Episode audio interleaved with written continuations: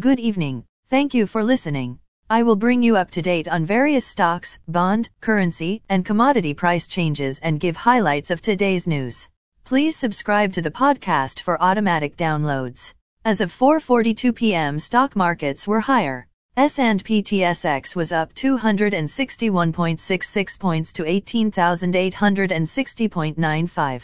Dow Jones Industrial Average was up 748.97 points to 31,082.56. The Nasdaq was up 263.62 points to 11,310.33. S&P 500 was up 86.97 points to 3,752.75. Asia and Europe. The Nikkei 225 in Japan is down 116.38 points to 26,890.58. The China CSI 300 is down 12.3 points to 3,742.89. The DAX in Germany was down 36.51 points to 12,730.9.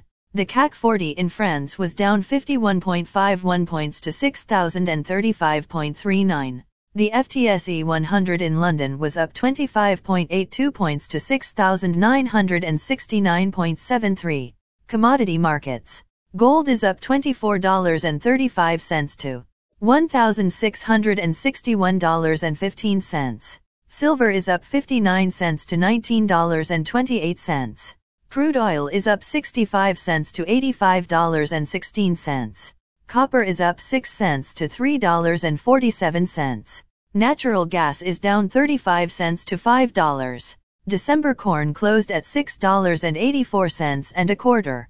November soybeans closed at $13.95 and a half. December wheat closed at $8.50 and 3 quarters. The Canadian dollar is 1.3645. The Canadian 2-year bond yield is 4.21. The Canadian 10-year bond yield is 3.64.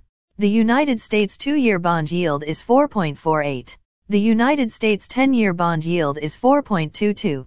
Bitcoin is at $19,173.20.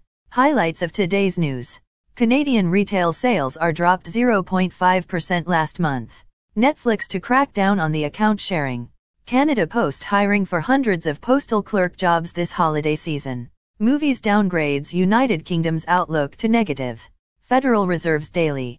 It's time to talk about slowing rate hikes. Again, thanks for listening. For automatic downloads, please subscribe on a podcast app or platform. And please consider leaving a rating on the podcast app or platform, it helps grow the show. Thank you.